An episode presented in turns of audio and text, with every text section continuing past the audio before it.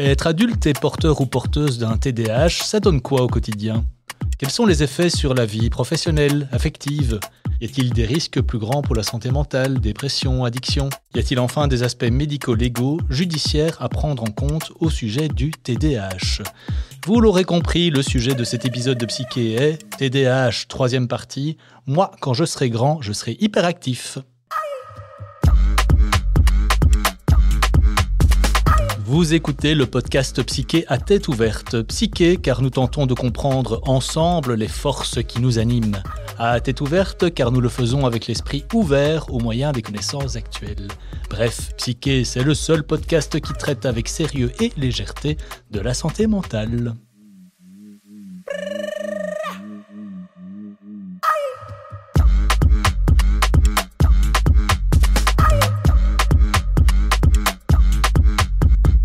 Pierre Oswald, bonjour. Bonjour. Alors, petite question rituelle avant de nous lancer.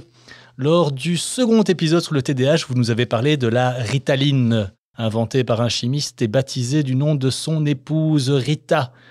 S'il fallait inventer l'oswaltine, à quelle maladie ou à quel travers cette molécule s'attaquerait-elle?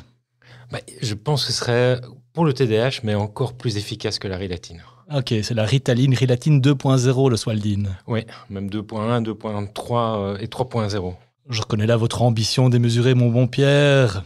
Nous abordons donc ce troisième épisode et je vais me risquer à un petit résumé sous le regard évidemment scrutateur et attentif de Pierre Oswald. Et autoritaire. Et autoritaire. Lors du premier épisode, nous nous sommes attachés à définir euh, ce trouble du déficit de l'attention avec ou sans hyperactivité. Et Pierre, vous nous avez dit que c'était un trouble qui était désormais connu et reconnu et pas une mode ou une simple étiquette. Vous nous avez parlé du fait que ce trouble était relativement mal nommé. Ce n'est pas forcément un déficit de l'attention, mais plutôt une tour de contrôle qui fonctionne mal. Vous avez fait également le lien avec une difficulté à réguler les émotions. Vous avez enfin parlé d'instabilité dans l'attention, dans l'impulsivité et dans l'hyperactivité. Lors du deuxième épisode, nous avons évoqué la pause du diagnostic et les traitements. Vous nous avez dit qu'il n'y avait pas de test en tant que tel pour euh, détecter le TDAH.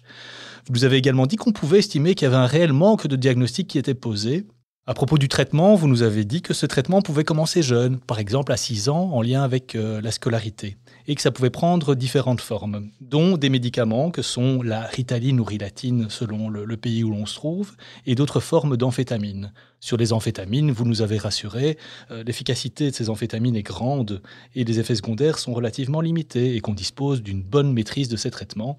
Vous avez enfin utilisé cette image salutaire que ces traitements permettent de sortir du labyrinthe des pensées et de clarifier les esprits. J'ai bien résumé? Parfaitement bien. Bah, c'est grâce à la clarté de vos propos, Pierre. Alors aujourd'hui, le TDAH chez l'adulte. Pourquoi avez-vous voulu spécifiquement qu'on aborde sous cet angle cette thématique? Eh bien parce que euh, quand j'ai démarré dans le domaine, j'ai eu l'occasion de rencontrer euh, une personne qui m'a expliqué que dans sa consultation, elle voyait pas mal de gens qui, comme par hasard, étaient les parents d'enfants étiquetés TDAH et qu'elle euh, elle trouvait que ses parents avaient parfois un fonctionnement qui ressemblait un peu à leurs enfants. Et donc, euh, je me suis intéressé à, ses parents pour arriver finalement à, concrétiser cette, réflexion et, ces observations dans une consultation spécialisée. Et donc, je me suis rendu compte au travers euh, finalement de, ces premiers contacts, de ces premières études, que euh, peu était fait pour le, dans le TDAH pour l'adulte. Et, finalement, on sait que pendant 20, 30 ou 40 ans, on s'est peu intéressé au devenir des, enfants TDAH. Alors non seulement on s'intéressait peut-être peu aux adultes, mais on s'intéressait peu aux spécificités justement de, que, que le TDAH peut euh, provoquer chez, les adultes. D'où, je pense, au minimum un épisode euh, de psyché euh, sur le TDAH adulte. c'est vrai, Pierre, que quand on pense hyperactivité, les images, pour le commun des mortels comme moi, hein, évidemment, pas pour vous, mais les, premières images qui vont arriver en tête, c'est chaque fois des enfants. Oui, c'est vrai. Et alors que bah, le TDAH, on ne le perd pas comme ça euh, par l'opération de Saint-Esprit à l'adolescence ou au début de, l'âge adulte. Et aussi, je dirais, pas mal d'adultes euh, viennent à la consultation sans avoir eu l'occasion euh, peut-être d'avoir eu un diagnostic pendant l'enfance ou d'avoir eu suffisamment de symptômes que pour être suivi par un spécialiste. Et donc, c'est une clinique un petit peu différente qu'on a à l'âge adulte, qui est le fruit d'une évolution, d'un développement et qui nécessite vraiment qu'on s'y intéresse, mais alors au plus haut point. Ce qu'on fait en général dans, nos épisodes jusqu'à présent, c'est évidemment de faire attention et, d'inviter tout un chacun à ne pas se lancer dans ce que vous avez souvent appelé les diagnostics sauvages. Pour autant, aujourd'hui, je pense qu'en décrivant un petit peu toute une série de situations euh, dont des adultes euh, pourraient euh, souffrir, on va dire, mhm. l'idée est aussi d'éventuellement aller mettre la puce à l'oreille d'une série de personnes qui ne se seraient jamais posé cette question-là et éventuellement de leur proposer du coup des, des solutions. Oui, tout à fait. Il y a il est parfois assez compliqué de pouvoir suffisamment orienter des adultes qui se poseraient la question d'un TDAH, hein, parce que, comme on l'a dit, la, question du diagnostic est parfois un petit peu, euh, comme on dit, essentialisante, c'est-à-dire on cherche plus un diagnostic qu'un traitement, et alors qu'il y a énormément de tableaux cliniques du TDAH chez l'adulte. Et si je devais résumer encore à l'extrême euh, les choses, on a d'un côté les adultes TDAH qui continuent à souffrir comme un enfant euh, d'hyperactivité, d'impulsivité, euh, de troubles de concentration. Et puis d'un autre côté, à l'autre extrême, on a des adultes qui ont tellement compensé le trouble qu'ils souffrent d'avoir trop compensé le TDAH. Et donc on, on a des tableaux cliniques qui, comme je disais, peuvent alors être très très différents d'une personne à l'autre. Le grand mot-clé, vous l'avez prononcé à diverses reprises dans ces épisodes, c'est le mot de souffrance. Le traitement, la prise en charge euh, est rendu justifié, nécessaire ou même confortable par une question de souffrance qui est alors du coup détecté chez l'individu et ou par son entourage ou la communauté. C'est bien ça. Mais oui, là vous l'avez dit encore euh, euh, de manière très très très juste. Euh, la, souffrance chez un adulte est souvent chez, lui, mais aussi dans, chez son entourage. Et, et là, il n'est pas rare qu'on voit arriver un couple ou une famille en consultation pour dire on n'en peut plus, on est avec quelqu'un qui s'agite dans tous les sens, ou bien par ailleurs qui est tellement anxieux que la vie devient insupportable. Et donc, la souffrance, là, elle est peut-être différente que celle qui est amenée par un enfant qui, par définition, va rarement spontanément chez un psychiatre et qui est plutôt amené par ses parents. Ok. Mais c'est pour ça qu'on va aller. On va, on va vraiment, du coup, euh, se promener dans la vie ou dans les vies plutôt de, différentes personnes porteuses de TDAH et de voir un peu bah, comment ça se passe à la maison, comment ça se passe au travail, comment ça se passe pendant les études. C'est ces tableaux-là que vous allez essayer de, peindre en grand artiste que vous êtes. Merci pour ça, Pierre. Pour commencer, faisons-nous peut-être une idée de, bah, de l'ampleur du phénomène. Est-ce qu'on a des, statistiques en termes de population qui sont euh, touchées, affectées ou reconnues comme telles euh, par ce trouble? Oui, alors il y a pas mal d'études qui ont été menées là depuis aussi pas mal d'années sur, euh, sur cette population adulte. Je crois qu'il faut retenir ces deux, trois choses. À peu près deux tiers des enfants qui présentent un TDAH qui, provoque de la souffrance et des symptômes vont continuer d'une manière ou d'une autre à présenter des symptômes et de la souffrance à, l'âge adulte.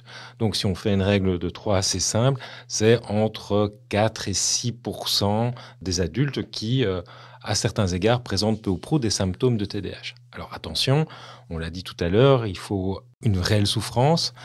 Et c'est rarement euh, une telle proportion de la population qui nécessitera un, traitement. On dit en général que c'est 1 à 2% de la population adulte qui souffrirait réellement d'un TDAH bien constitué.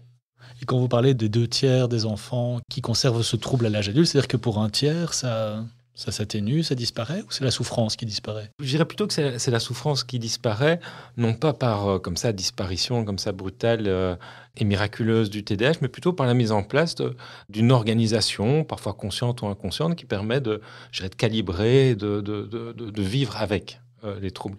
On en, parlait euh, lors d'un précédent podcast sur le TDAH de manière générale. L'enjeu du traitement, c'est pas de faire disparaître hein, le, trouble en tant que tel, mais c'est plutôt de, vivre avec et donc de développer des stratégies pour euh, éviter tous les troubles qui peuvent apparaître, apparaître en association avec le TDAH, et puis pour organiser sa vie en fonction de ce côté hyperactif, inattentif ou impulsif. Oui, là on viendra probablement tout à l'heure sous la vie professionnelle, euh, des choix heureux, des choix peut-être moins heureux de, de personnes en termes de vie, euh, de vie professionnelle. Et en termes de, proportion homme-femme? Alors là où, globalement chez les enfants, il y a plus de, de, garçons, on a un peu expliqué pourquoi euh, chez les enfants, euh, les, études montrent que plus de garçons seraient atteints, mais il y a peut-être un biais de, sélection, puisque chez les euh, garçons, le TDAH est plus visible. On a plus de, symptômes d'hyperactivité et d'impulsivité, moins de symptômes d'inattention, et on peut quand même considérer que globalement, il y a peut-être un petit biais de sélection. Et ce biais de sélection tend à diminuer à l'âge adulte. Et très concrètement, c'est à peu près, il y a peut-être un peu plus d'hommes dans les études, mais en consultation, c'est moitié-moitié. On voit autant d'hommes que de femmes TDAH.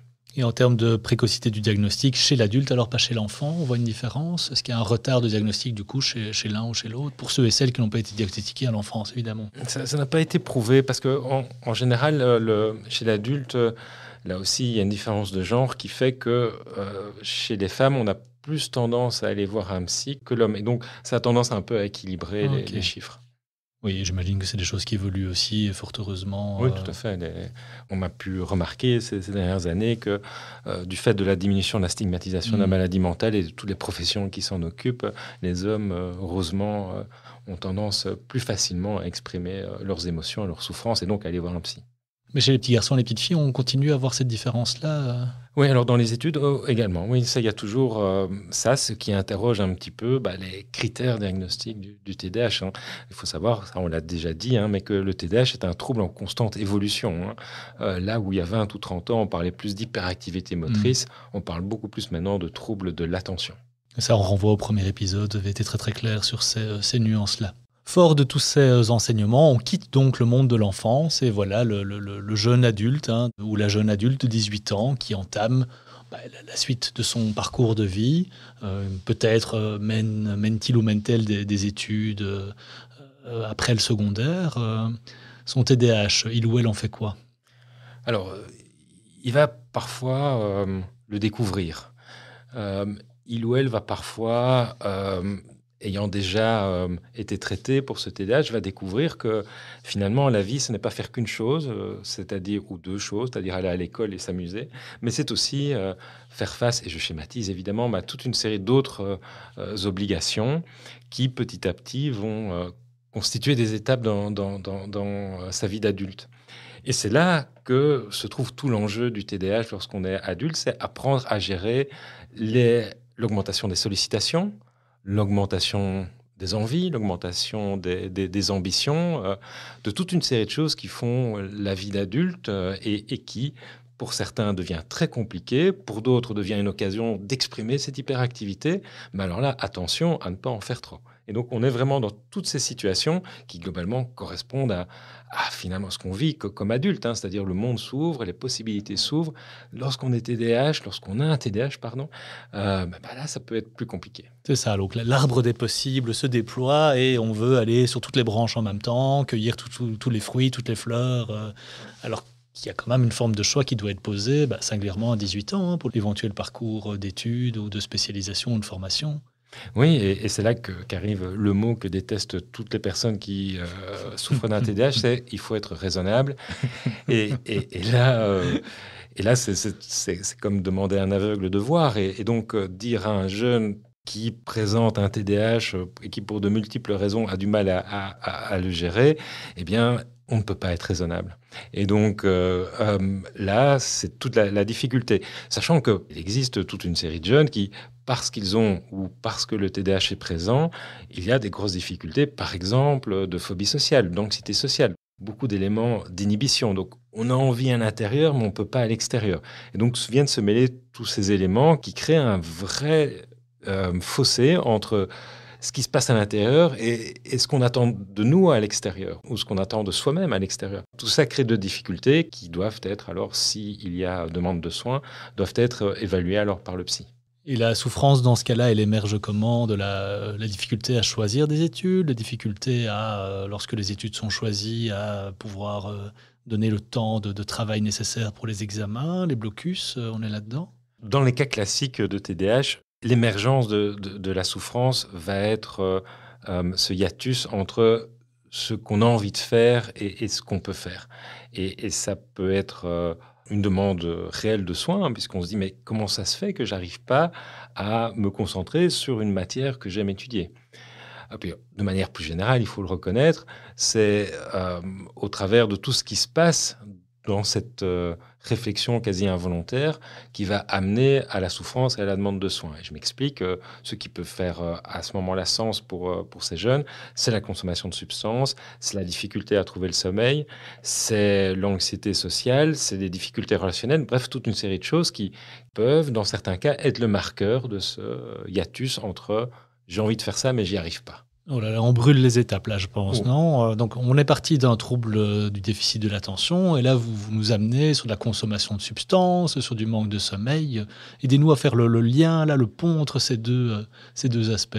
Oui, ça peut paraître parfois un petit peu compliqué, mais ça renvoie toujours à cette notion qu'on appelle techniquement dimensionnelle, à savoir que un trouble n'est pas en soi une catégorie pure et dure qui est définitive qui est euh, euh, marquée par des symptômes uniques et qui n'a pas de conséquences.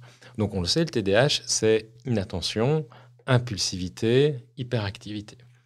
Mais ça peut avoir plein de conséquences. Et donc ces conséquences que je vous ai citées, tout le boulot va être de détricoter ça et de voir si au-delà de ce que les gens peuvent nous amener en consultation, j'ai dit de l'anxiété, l'insomnie, des troubles liés aux substances, est-ce qu'il n'y a pas un socle commun qui peut, d'une certaine manière, expliquer qu'on vient avec euh, ces, formes-là? Et une fois que ce travail est fait, il ne s'agit pas toujours de traiter le TDAH, il s'agit parfois de s'intéresser aux aspects anxieux, aux consommations de substances, et tout ça peut alors entraîner des approches thérapeutiques qui, elles, sont toutes différentes. Vous connaissez mon, besoin de suivre des chemins balisés. Euh, ce que je souhaiterais, mais vous allez peut-être montrer la limite de mon raisonnement et ce sera bienvenu. Finalement, quel est le chemin qui va amener quelqu'un qui souffre de ce trouble à, consommer plus de substances que quelqu'un d'autre? Est-ce qu'il y a un lien avec les addictions? Vous avez parlé de phobie sociale. Je, cherche un peu le dénominateur commun. C'est ce trouble, oui, d'accord. Mais comment ça s'est manifesté? Comment ça se fait que ces personnes-là vont être plus enclines à ce genre de, comportement. L'idée, c'est toujours de revenir à, à, cet inconfort que vivent euh, ces, personnes qui, d'une manière ou d'une autre, trouvent des euh, mécanismes pour compenser cet inconfort. Quand on, on voudra en faire plus et qu'on est capable de peu, on va utiliser par exemple des produits qui vont nous permettre d'en faire plus.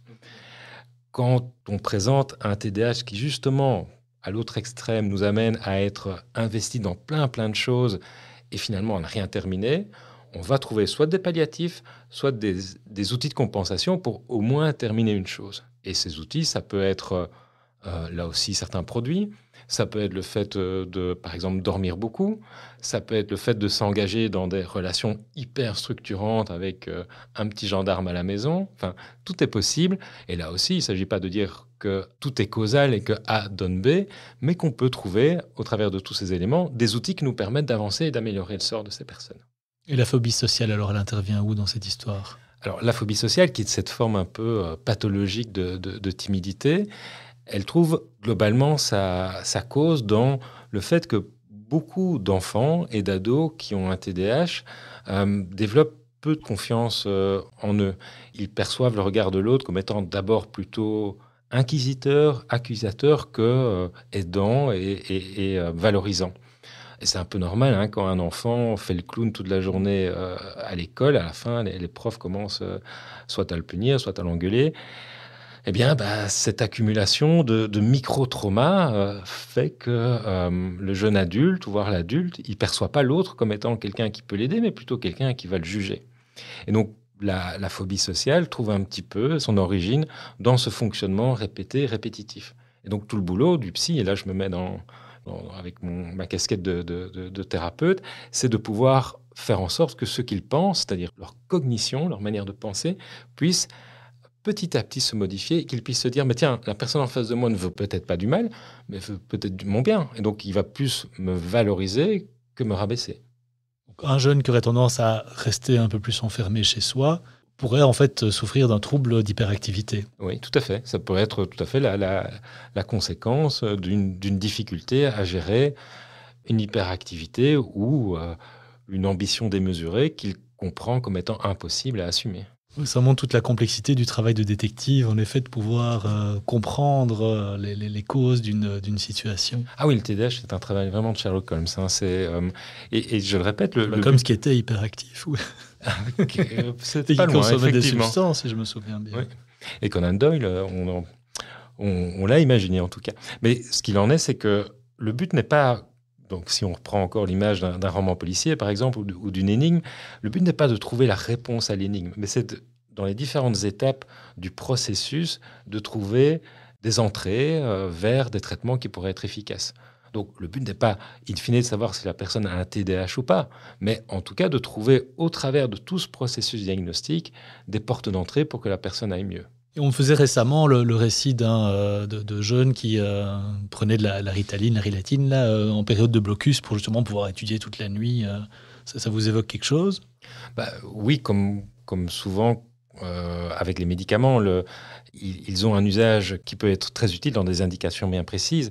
Par contre, un, usage qui sort des indications peut avoir des conséquences un peu, un peu toxiques et, l'usage de, de donc de rilatine, pour des besoins spécifiques, à savoir augmenter son attention pendant des, des périodes qu'il qui nécessite, donc en blocus par exemple, c'est un usage détourné de, la molécule avec des, des conséquences qui ne sont pas gravissimes, il faut le reconnaître, mais en tout cas qui fatiguent la personne et qui après nécessitent bien souvent des vacances. D'ailleurs, une idée euh, qu'on met en, en, en, place euh, avec euh, les patients qui ont un TDAH, c'est surtout d'éviter de commencer ce type de traitement pendant les, les blocus. Mmh. Hein. Il faut surtout viser des périodes où les personnes sont moins anxieuses, ont la capacité et la possibilité de tester le produit pendant un certain temps, euh, dans le cadre aussi d'une approche où il y a de la psychoéducation, la psychothérapie.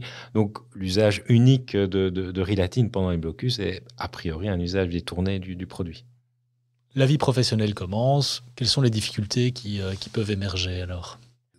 Dans un parcours, je dirais, un peu régulier ou, peut-être un peu trop classique, euh, ben, on retrouve euh, dans, la vie professionnelle à peu près les, mêmes thèmes que dans, dans, la vie scolaire ou finalement dans, la vie de, de, tous les jours et peut-être avec certains aspects très très précis puisque bah, le monde professionnel concentre aussi toute une série de thématiques qui peuvent être euh, difficiles chez l'adulte. En préparant évidemment de, de, manière très très efficace notre mmh. épisode du jour, je vais reprendre un petit peu les, les résultats de, de différentes études et quand on évalue le TDAH dans un milieu professionnel, on, on retrouve quand même un certain nombre d'éléments qu'on a déjà plic-ploc un peu discuté lors des, des, des, précédents épisodes.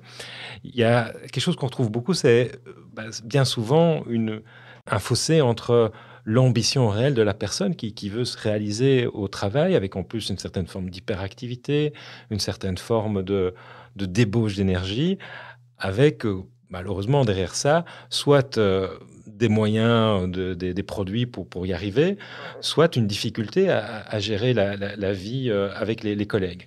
Et donc, il y a là aussi constamment un peu un décalage entre euh, euh, l'envie de bien faire et les attentes du, du patron, l'envie de bien faire et le fait d'emmener les personnes mmh. à, avec soi. Et il y a souvent un, un relatif inconfort.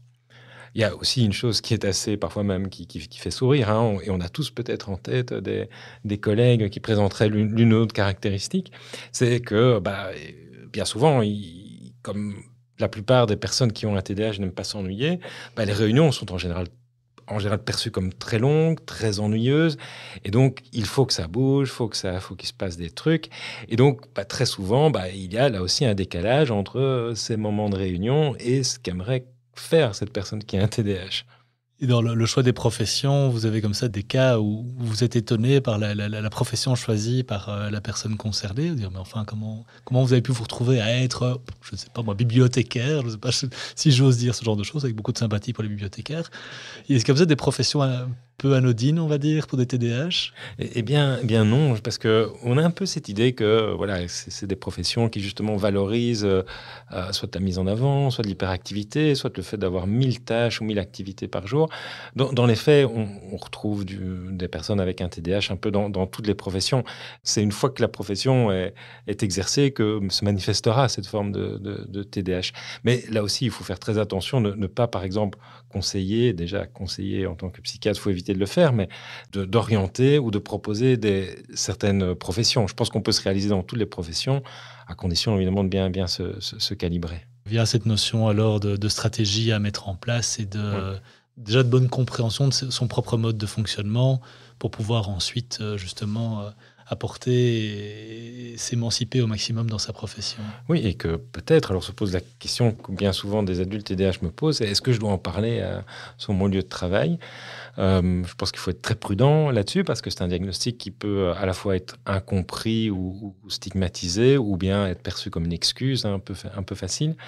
je pense que voilà, fois que les choses se passent plutôt bien dans le milieu professionnel proche, on, peut quand même se dire que bah, même si euh, c'est parfois compliqué d'avoir un TDAH dans le milieu professionnel, ça peut être aussi une chance et une opportunité aussi pour tous ceux qui travaillent euh, avec, euh, avec ces personnes, puisque bah, il y a un schéma de pensée, un schéma cognitif qui est un peu particulier dans certaines situations et qui peut être très très utile hein, dans certaines situations professionnelles. Donc c'est une vraie richesse à certains égards d'avoir ce, TDAH.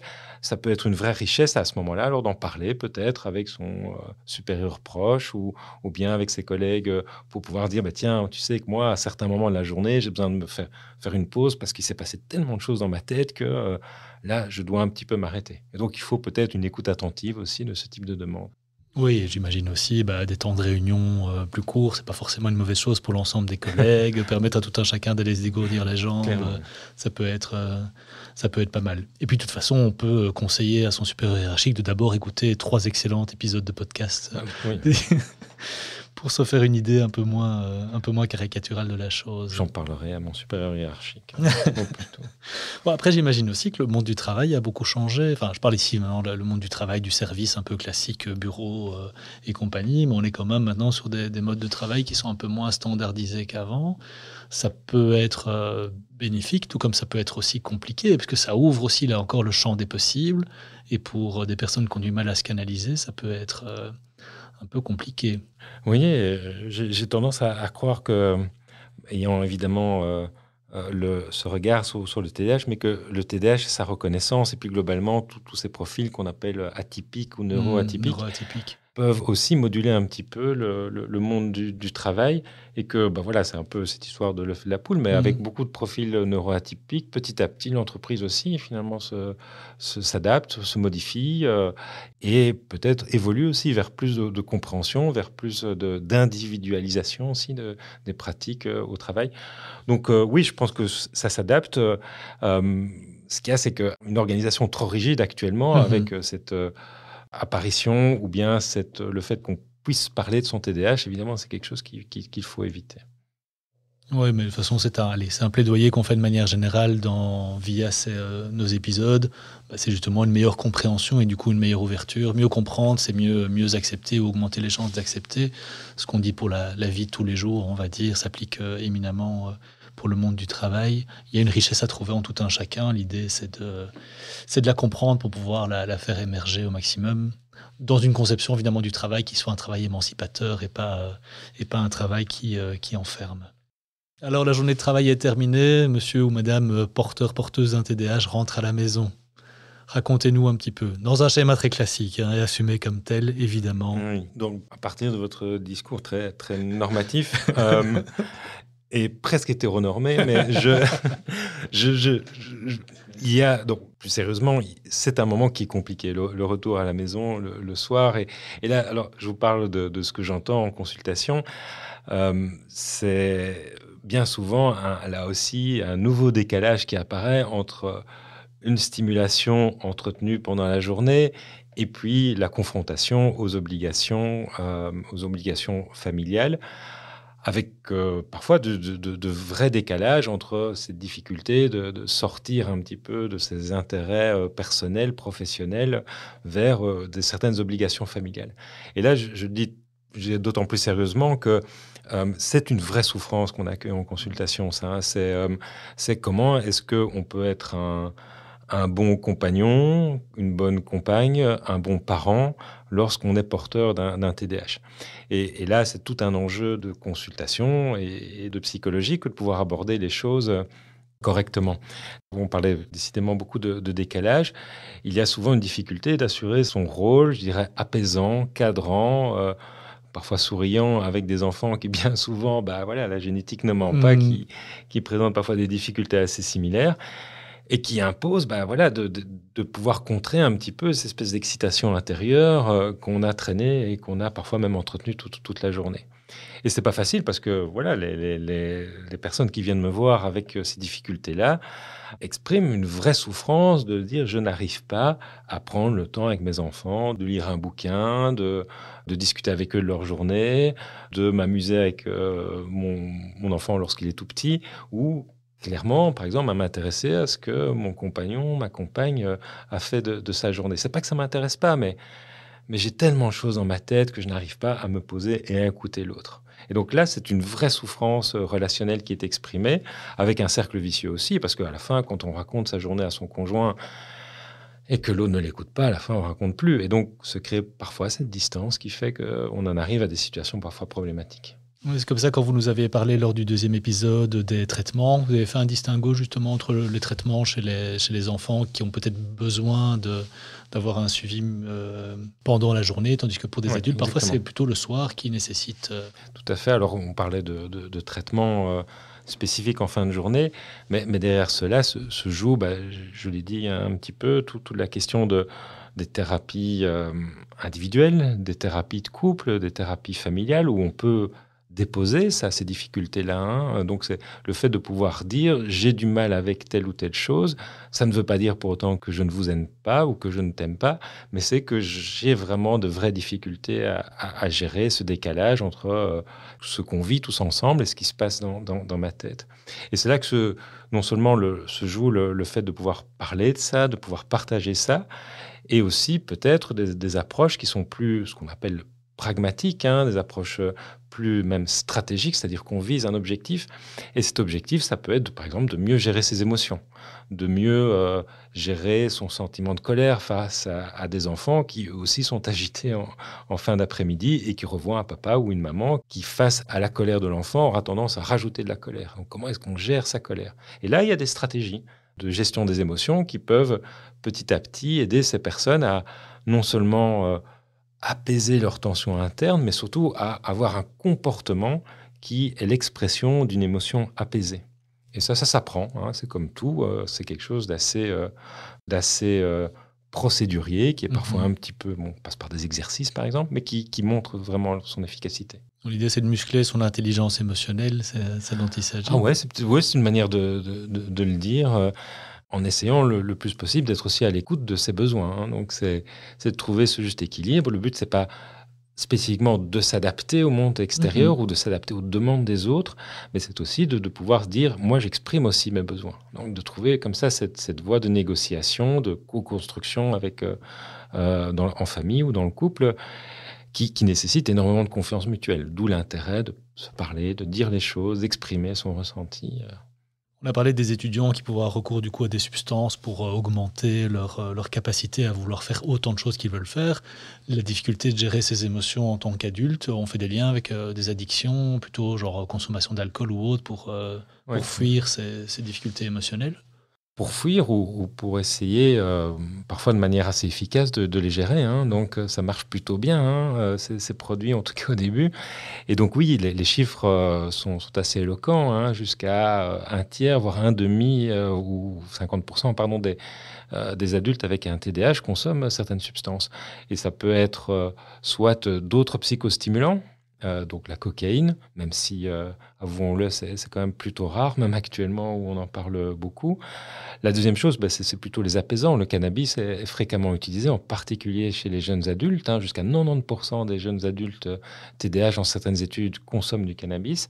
Et puis alors, chez les adultes un peu plus âgés, en effet, c'est l'alcool. Alors, l'alcool a un rôle assez fantastique dans, le TDAH, hein, puisque apaise ce côté hyperactif et en même temps, il diminue la phobie sociale. Mmh. Donc, c'est un produit miracle, en tout cas au début ou à certaines doses. Et donc là, il y a une vraie prévalence augmentée et très importante de la consommation d'alcool dans le TDAH. Mais si le TDAH, euh, ou en tout cas n'est pas abordé en tant que tel, la souffrance qui est générée par le TDAH reste là. Oui, alors euh, on en a parlé un petit peu tout à l'heure. Je pense qu'il y a de ça, mais Là, ça nous emporterait dans des vastes débats, mais est-ce qu'il faut toujours traiter la, cause pour aller mieux? Euh, Oui, en général, mais le TDAH, c'est aussi finalement qu'un amalgame de toute une série de symptômes et de, troubles dont on ne connaît pas encore d'ailleurs la racine euh, unique. Hein. donc euh, voilà, je pense qu'il ne faut pas être aussi définitif, mais c'est vrai que c'est par exemple, là aussi, je me remets avec ma casquette de, psychiatre, quand on est face à un tableau de dépendance ou d'abus d'alcool, mhm. l'option TDAH doit être évoquée. En tout cas, il faut y penser. Hein. Merci pour cette précision. On a donc abordé plusieurs domaines de la vie euh, de l'adulte atteint d'un trouble du déficit de l'attention avec ou sans hyperactivité. Euh, qu'est-ce que ça donne finalement tout ça en termes de statistiques euh, Je ne sais pas, en termes de changement de boulot, en termes de, changement de, de, compagne ou de compagnon ça, dit quand même pas mal de choses qui peuvent parfois faire un peu froid dans, le dos. Mais bon, voilà, il faut quand même attester qu'en effet, les études montrent que plus fréquemment que les autres, euh, les adultes avec un TDAH, euh, ils changent de boulot euh, dans une mesure assez importante. Pourquoi? Parce que la stimulation n'est pas là, ou bien parce que apparaît ce décalage avec les attentes du supérieur ou, des collègues. Dans la vie, la vie familiale peut être fortement influencée par un TDAH on observe plus de divorces, plus de, situations compliquées dans le couple, avec bah, on parfois tendance à aller voir ailleurs, avoir une vie sexuelle qui soit peut être euh, euh, excessive euh, selon certaines normes, ou soit peut être quasi apathique parce qu'il n'y a plus cette stimulation justement dans, dans, le couple.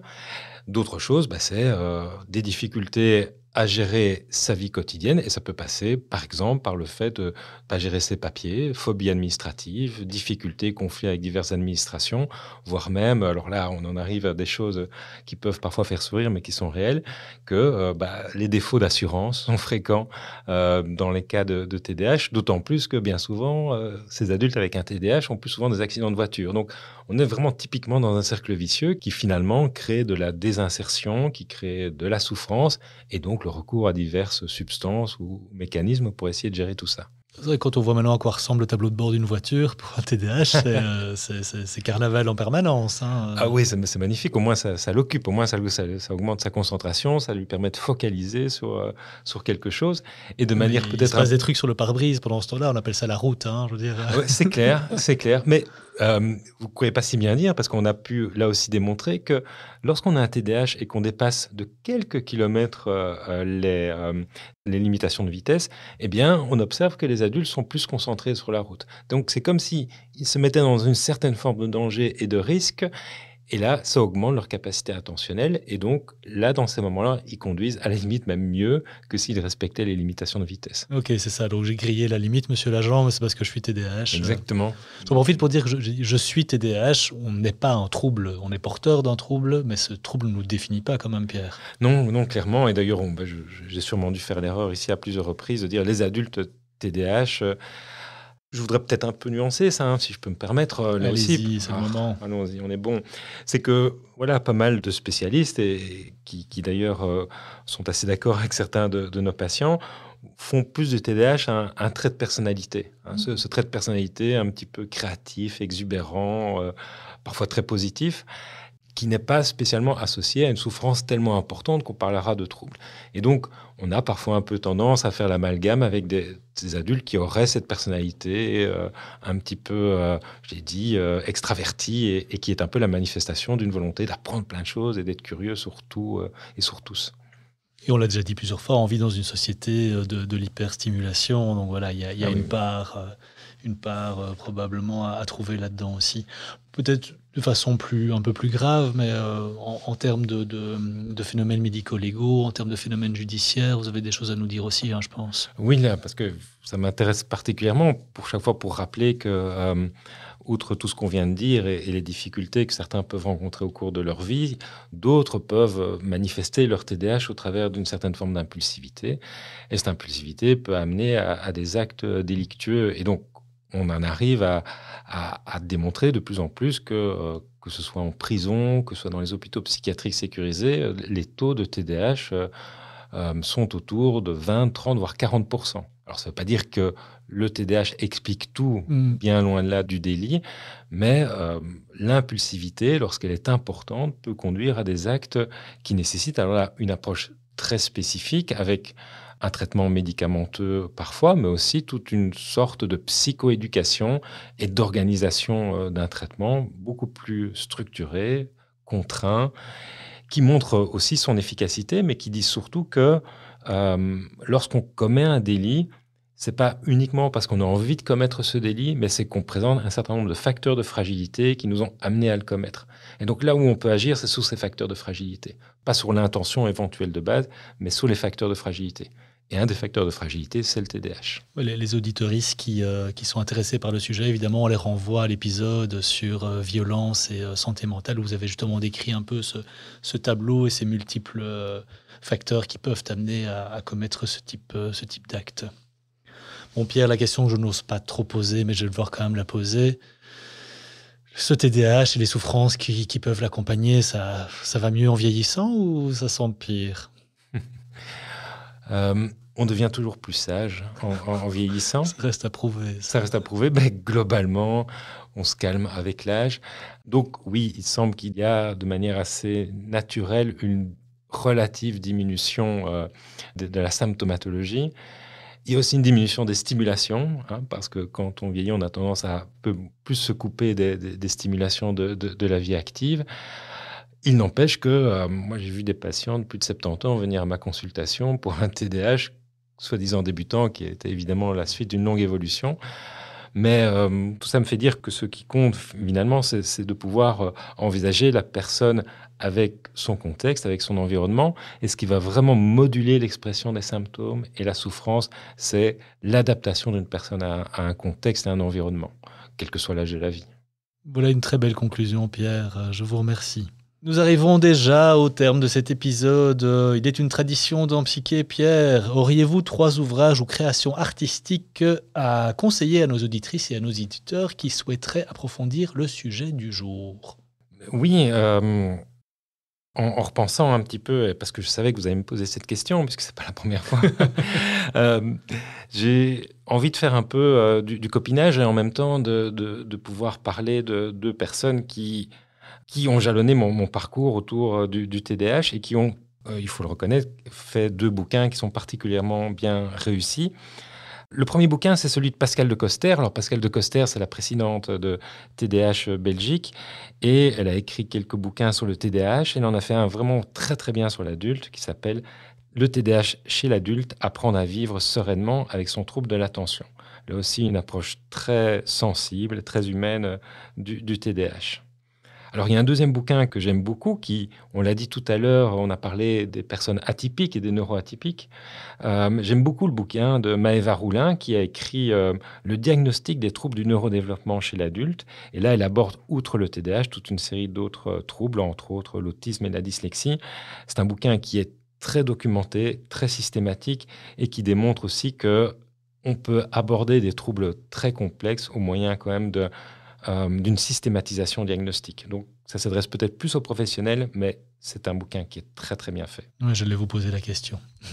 pour peut-être euh, partir sur quelque chose d'un peu plus euh, grand public, peut-être pour euh, contredire et, et peut-être amener un peu plus de légèreté à ce que je, je viens de dire, ben, je voudrais revenir sur le, le film qui a remporté l'Oscar du meilleur film il y a quelques semaines. Ce film, c'est Everywhere, Everything, All at Once. Bien sûr.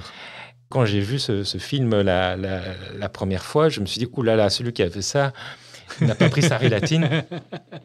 Et j'ai été rassuré de, de, me dire que mes capacités diagnostiques n'étaient pas éteintes, puisque les deux réalisateurs, il s'agit de Dan Kwan et, et Dan Schneinert, ont, en tout cas Dan Kwan dit que ce film était un hommage à tous ceux qui, lorsqu'ils étaient enfants, ont été un peu stigmatisés de, par leur atypicité, leur neuroatypicité. Et donc, euh, je peux que vous engager à regarder ce film avec les lunettes euh, un petit peu de tout ce qu'on a dit sur le TDAH et vous verrez qu'il y a plein, plein de choses qui feront écho euh, en vous. Je le ferai. Merci pour la recommandation, Pierre. Je signale aux auditeurs et aux auditrices qu'ils trouveront une bibliographie non exhaustive dans le descriptif de l'épisode du jour. Pierre, Pierre, Pierre, Pierre, avant de nous quitter, levez donc un coin du voile sur notre prochain épisode, s'il vous plaît. On abordera les, approches psychocorporelles en, en, psychiatrie et je tenterai de vous démontrer que tout cela a une base non seulement sérieuse, mais tout à fait scientifique. Le rendez-vous est pris. Merci à toutes et à tous pour votre écoute et n'oubliez pas, envers et contre tout, gardez la tête ouverte.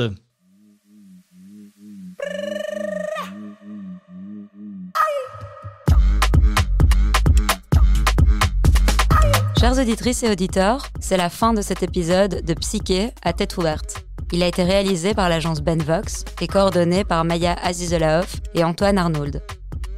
Si vous avez aimé, vous pouvez liker et partager. Vous pouvez aussi nous envoyer vos propositions de thèmes à l'adresse info at psyché.be. Nous vous remercions pour votre écoute et on vous donne rendez-vous pour le prochain épisode dans deux semaines, jour pour jour.